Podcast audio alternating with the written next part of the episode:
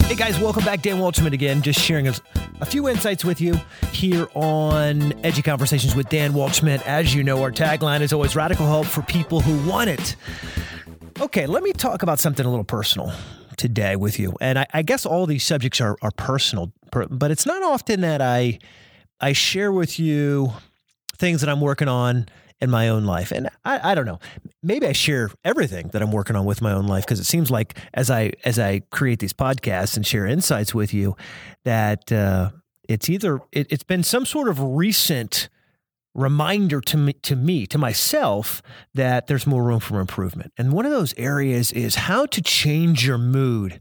Have you ever woken up in like just a bad mood? You're tired, you're miserable, your body's sore.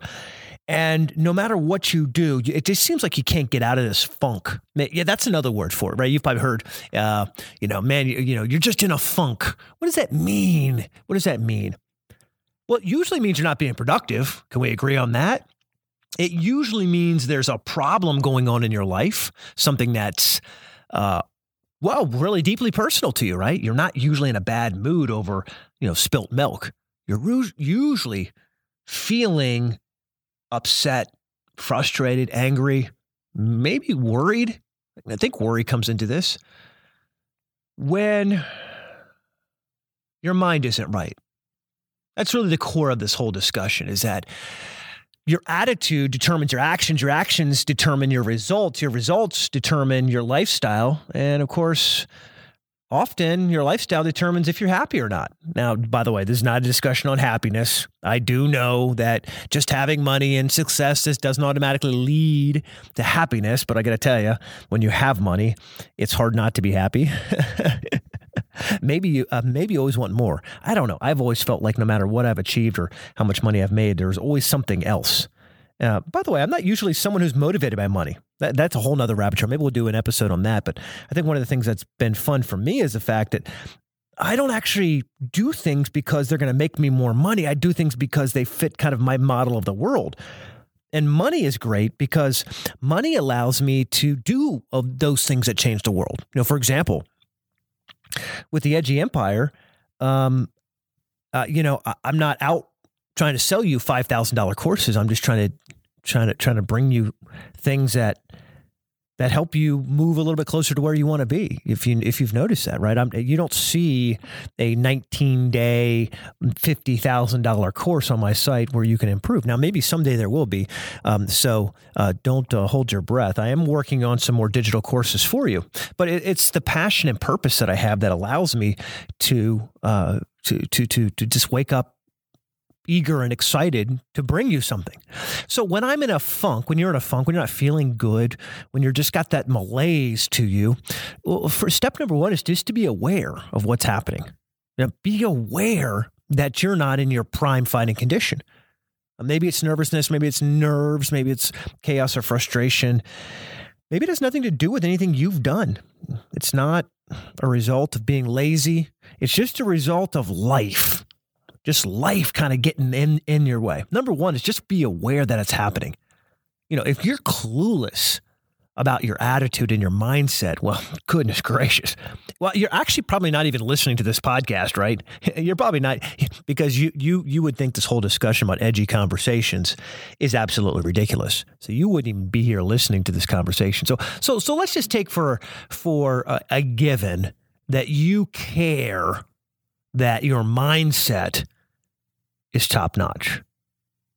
You actually notice when you're just going through the motions versus hitting it out of the park.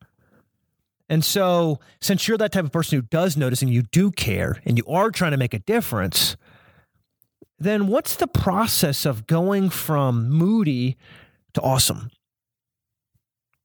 Now, I've tried a lot of things. I've tried to talk myself down. I guess another way is to say talk yourself up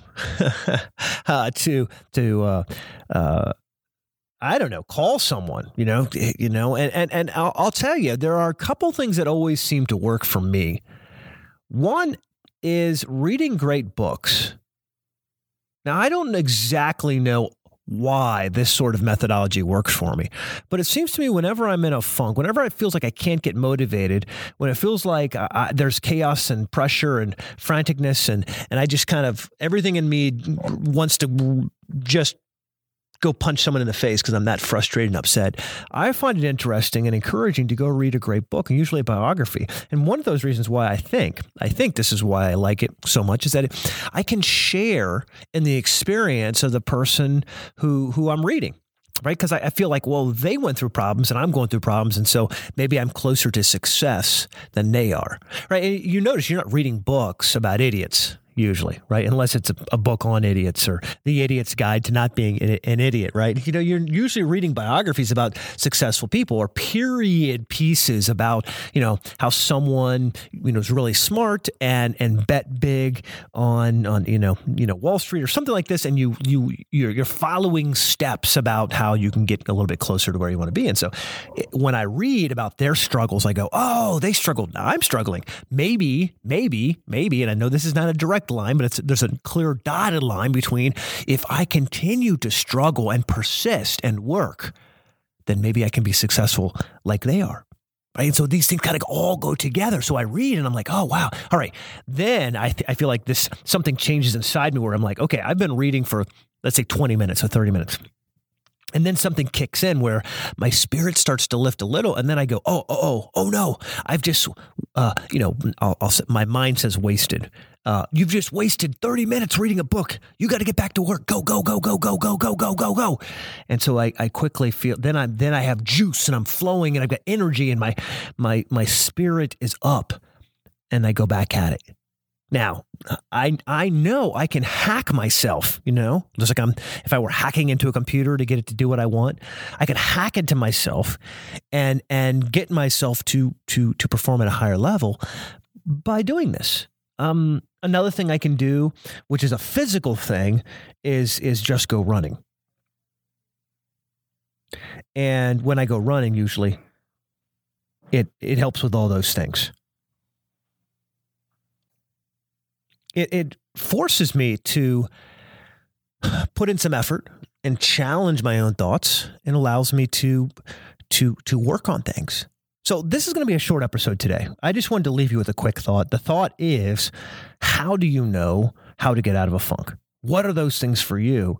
Because if you're not someone who can quickly hack yourself, adapt to your surroundings and improve, then it doesn't matter what future you have, what destiny you dream of. It doesn't matter what goals you think you're going to achieve or how much money you're going to make. You're never going to get there because you're going to waste too much time beaten down, frustrated, upset, and usually about something that you could fix on your own. So what are the ways that you can improve? What are the things you can do quickly? Like maybe right now, maybe this has gotten you thinking about something that you actually need to go do. So go do it. Okay, go do it. And then leave me a comment, leave me some feedback. Tell me what you're doing right now to get a little bit closer to where you want to be. After all, this is Dan Waltzman. You've been listening to Edgy Conversations, Radical Hope for People Want It, the podcast dedicated to making sure you live your life to your greatest potential. So join us again next week